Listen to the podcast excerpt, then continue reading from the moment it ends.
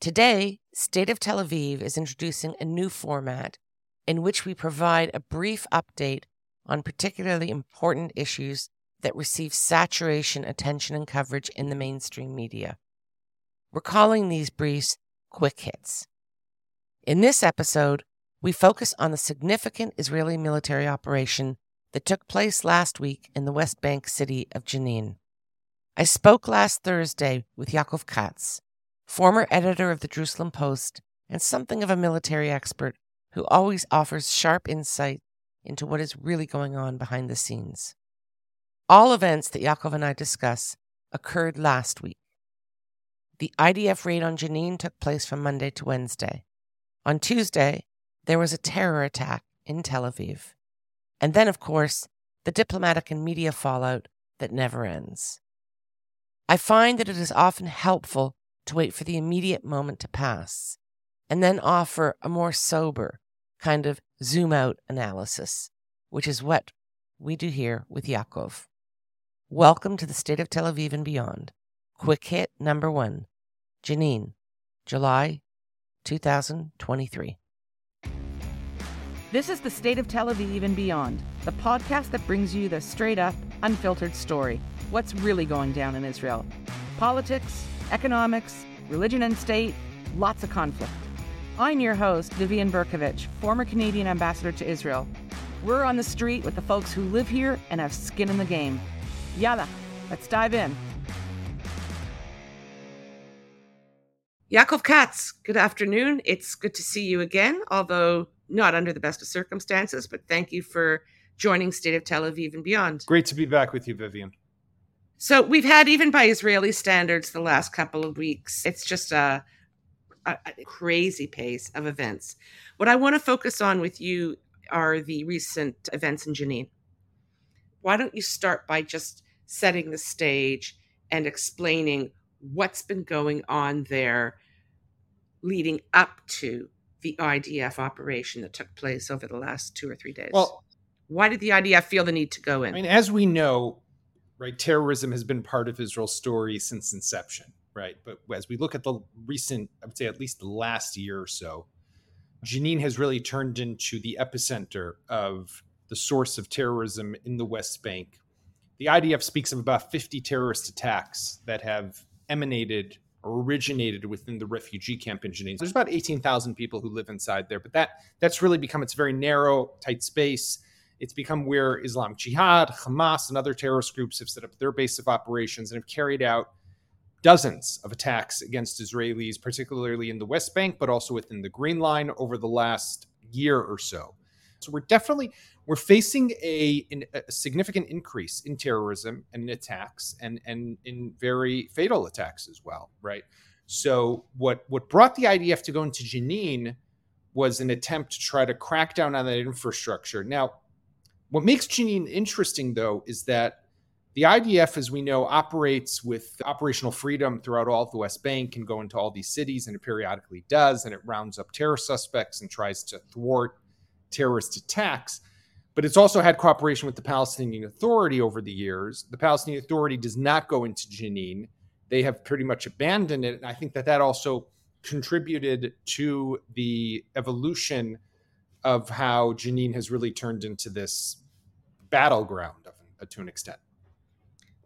So, why has the PA, the Palestinian Authority, the security forces, why have they basically abandoned Jenin and allowed it to, to turn into a kind of you know no fly zone for them you know there's different explanations right people kind of trace it back even to covid-19 that that's where things kind of started and they they lost control of the youth and and of the city and it also because of the militant kind of increase in militancy in the in the refugee camp the Palestinian Authority, they, they don't want to really confront that and they don't want to have to deal with it. So it was easier for them to just walk away and have Israel have to deal with it. I think it it, it, was a combination probably of a number of factors, but we do know, I mean, you know, Vivian, like I do, that the, the PA is weak, right? And it's no secret. And, right. You know, we can talk about the reasons why the PA is weak. It has to do with corruptions that have to do with the fact that it's just, you know, this, this institution and organization that doesn't really do much except self-sustain itself and ignore any Israeli attempt to, to talk And I think that Israel found itself in a position that, for the first time since the Operation Defensive Shield of 2002, during the height of the Second Intifada, was an operation that restored, returned Israel to the West Bank Palestinian cities. But it didn't defeat terror. What it did was it allowed Israel to then continue to operate inside all of these cities. So it was one big wave of, of, of, of military action that then was followed up by constant operations, which we've seen over the last 21 years. In Jenin, because of the vacuum that had been created there by the PA, also Israel not operating there as much as maybe it should have for reasons of tight quarters, terrorism embedded with civilians. Israel didn't want to have to go in there if it didn't need to they had established significant infrastructure and we see some of the you know the pictures and the stats and the and what's coming out of there over a thousand explosive devices of varying sizes dozens of of, of, of you know headquarters and weapons caches and you know over about a dozen terrorists who have been who have been taken out this is a lot of infrastructure a lot of roadside bombs right there's something underground tunnel networks and under mosques and next to schools this has really gotten out of control there's also the Iran factor when we're talking about Jenin, right. and because Islamic Jihad and Hamas are the powers in that area. Talk about that, please. Look, how Iran is influencing and what message, if any, Israel is sending. I mean, Iran, you know, is the greatest destabilizer that we have here in the region, our greatest adversary and foe and, and, and arch nemesis. And the Iranians, it seems you know they've been pushing for this right they they they supplied the weapons to an extent wherever they can smuggle them in whether it's from lebanon or egypt or the jordanian border they definitely are supplying funding as well as instructions and, and, and motivation pushing these terrorist groups to carry out these attacks now what's the reasoning for it the reason that iran would probably want to be doing this is because Iran has an open account to settle with Israel or a score to settle over the two two different issues. One is the covert operations and attacks that Israel has carried out over the years against Iran's nuclear program, which has been difficult for the Iranians to retaliate against. And the second is the Israeli constant strikes in Syria, which we see every week almost somewhere, where Israel is attacking and demolishing Iranian infrastructure in Syria. So the Iranians have realized they can't they can't successfully retaliate from Iran. They can't. They haven't been able to really successfully retaliate from Syria. But where they can really cause unrest and destabilize Israel and maybe weaken Israel and hurt Israel is by pushing terrorist attacks from inside the West Bank. There's okay. a constant battle to fight Iran on multiple fronts. We have Iran with their nuclear program. We have Iran with terrorist infra- with their infrastructure in Syria. We have Iran with right. their terrorist proxies in places like the West Bank and Gaza and, and, and Hezbollah. And we also have Iran with their attempts to attack Israelis overseas. At any given moment, the complexity of Iranian activity vis a vis Israel using multiple proxies on many fronts is overwhelming. To make sense of it all requires a framework, which is international in scope. As Katz explains, all these seemingly disparate parts become a coherent narrative when we zoom out and see the bigger picture. In addition to the Jenin operation and ongoing Israeli strikes in Syria, there was a bizarre episode recently involving an Iranian operative. Mossad agents apparently infiltrated Iran, captured the man, and filmed him explaining exactly how he had intended, with accomplices, to murder at least one Israeli living in Cyprus. Whereas that highly unusual event may not have been directly related to Jenin, it is part of a never ending battle of nerves and hostile engagement between Iran and Israel. So, what's happening now on the diplomatic front is we know that the Americans are talking to the Iranians about a new interim deal for their nuclear program. Israel is not happy with that deal. And we're not seeing the same level of opposition like we saw back in 2015 when Prime Minister Netanyahu went to Washington, Congress, and all that but they're making their their opposition heard. And i think that, that that's the context within which to look at this is to show the americans great that you're going to get them to cap enrichment let's say but iran is much more than just enrichment. They want to assassinate people in cyprus. They're a terrorist proxy they do you know they have they have their terrorist proxies they're doing a lot more i think i think that's the context within which to look at that and by the way you can't ignore the fact that in addition to all of that, to set for Iranians to watch this and say, you know, pardon my language, but holy shit, the Mossad is operating in our backyard, right? That kind of took the words out of my yeah. mouth. I mean, so, you know, that was a real holy that, shit that, moment. It's meant to right. shock. And that, has got to get you scared, right? That look at what Israel can do. Yeah. And, and, you know, Israel, it's good to it's good to to maintain deterrence all the time and keep your enemy scared. Okay, so let's go to Jenin. There was a very significant operation launched. What was the understood purpose of the operation and did it accomplish what it was intended? Right. So I, I, think the way to answer that is just to first and foremost say you cannot. There's no. There's no solution. Right. There's no one. You know, you're in. You took them out. You're done, and now everything is great again. No, terrorism will continue, right. and there will continue to be ter- sadly terrorist attacks, like we saw as this operation was going on in Tel Aviv. Katz is referring, of course, to a terror attack that took place in Tel Aviv.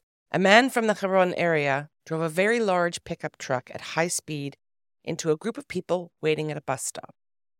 He then jumped from the vehicle and began to chase random people sitting in a cafe, stabbing them wildly with a very large knife. Seven Israelis were injured, two critically. One pregnant woman lost her baby. The carnage ended because a man in the area carried a gun, and shot the terrorist.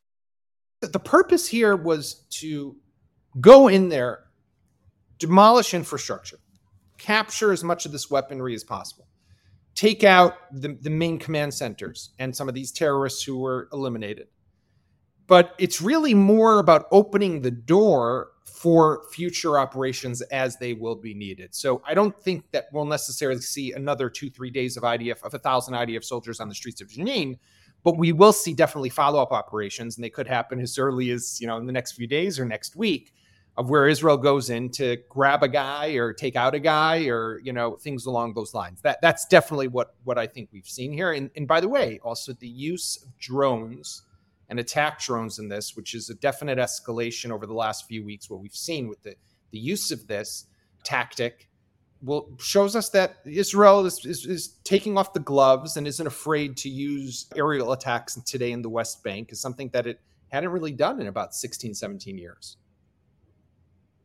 Has there been any public comment from either Abu Mazen or anyone in the Palestinian authority or security apparatus with respect to this operation that you're yeah aware? abu mazen made comments first of all he, he, he, of course cut off all security ties diplomatic ties made, you know issued complaints to the united nations security council and they're supposed to hold some session i think today to discuss the escalation in violence you know the usual crap sorry for lack of better term I was going to say you're describing the basic checklist right, exactly. that happens. Like it's just time. another it's another Wednesday in in, in the world. The right. uh, the, the, the, Abu Mazen's, you know, they called it a massacre. They called for international intervention. You know, the, the usual standard comments that we'll hear from them. But you know, you see the images. You and I were not are not in Jenin. We're not, we're not seeing exactly what's going on there, but we see, you know, there's destruction. Infrastructure has been destroyed. Mm-hmm. You know, I've I've seen a lot of comments. For example, why did the the, the IDF send D9 bulldozers in there, which were ripping up uh, roads? Right? Why do they have to do that? Well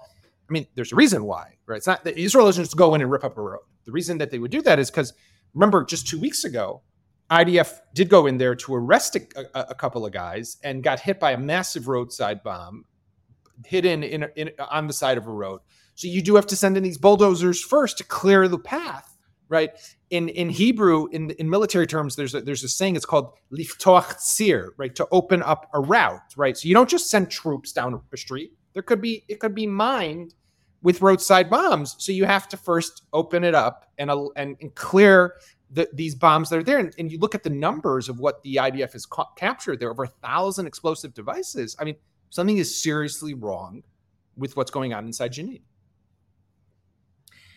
Before we began this discussion, we had a brief chat about some of the international media coverage of the Jenin operation. And in particular, there was a BBC interviewer who spoke yesterday evening with Naftali Bennett, former prime minister, and which she berated him for the fact that, as she put it, Israel likes to kill children. Yeah, or is happy to kill children. I remember the exact quote, but something. Like yeah. Something. I mean, you know, like, oh, here we go again. You know, rubbing our hands with glee. Can't wait to kill some more children. And she was speaking in particular to four individuals between the ages of 16 and 18 who met their end in this IDF raid. You saw the interview. What did you think when you were watching it? It was shocking. I mean, I you know, I, I I did a couple interviews over over the last few days. I did one on CNN this morning. Was not asked any questions along those lines, but you know, to hear that is just uh, what like for real. I mean, and you're a journalist, you know, like what is that kind of stuff? I mean, I'll give you another example. You know, I was interviewed a couple weeks ago about the there was remember there was that operation in Jenin where the soldiers went and got hit by a roadside bomb. Then there was on Tuesday, that was Monday. Tuesday was the attack at the settlement of Eli, where four Israelis were murdered.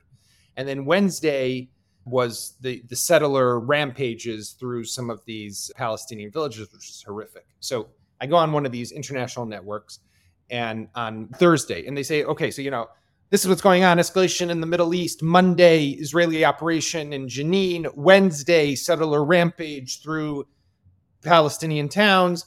Yaakov Katz, what do you have to say? And I'm like, what about Tuesday? You, you, you missed the plot, man. Four Israelis murdered, right? Like, you know, just conveniently forgot that? Come on. Right. So, you know, this this you know so i corrected that for for those people that they should not forget you know because that's part of the story but sadly you know so that's that's a little more mild example of what naftali bennett faced but like to say that we like to kill kids this isn't journalism this there there is a there's anti-semitic undercurrents in the media you know you could say maybe the guy who interviewed me then forgot about the attack on tuesday i find that hard to believe but fine. But like to say to somebody, you you're happy to kill children, right? This this is anti-Semitism at its best, right? And and you know we have to fight back against that. I agree. I think it was outrageous and egregious, and sadly, I'm not surprised that it was the BBC pushing that no. kind of twisted narrative. Yaakov, always a pleasure. Thank you so much for making time today. Thank you, Vivian. Always fun to talk to you. Even for those of us living here, the intensity in Israel in recent weeks has been overwhelming. When we at the State of Tel Aviv and beyond think it will be helpful, we'll be dropping short debriefs in order to provide deeper analysis than you might hear on the radio or nightly news. Those are our quick hits. Oh, and I should mention that the BBC did issue a proper apology regarding their news anchor's hateful question put to former Prime Minister Naftali Bennett on Tuesday night. But BBC remains firm in stating that their coverage is fair and balanced. Right. Okay. Whatevs. Thanks for listening.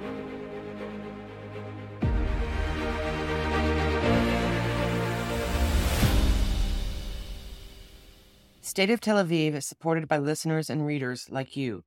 We are an independent media organization, and in order for us to create this content, we need your support please visit our website at stateoftelaviv, all one word, dot com.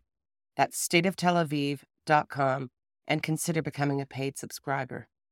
You will also find some fabulous print articles providing superb background analysis and opinion on what's going down.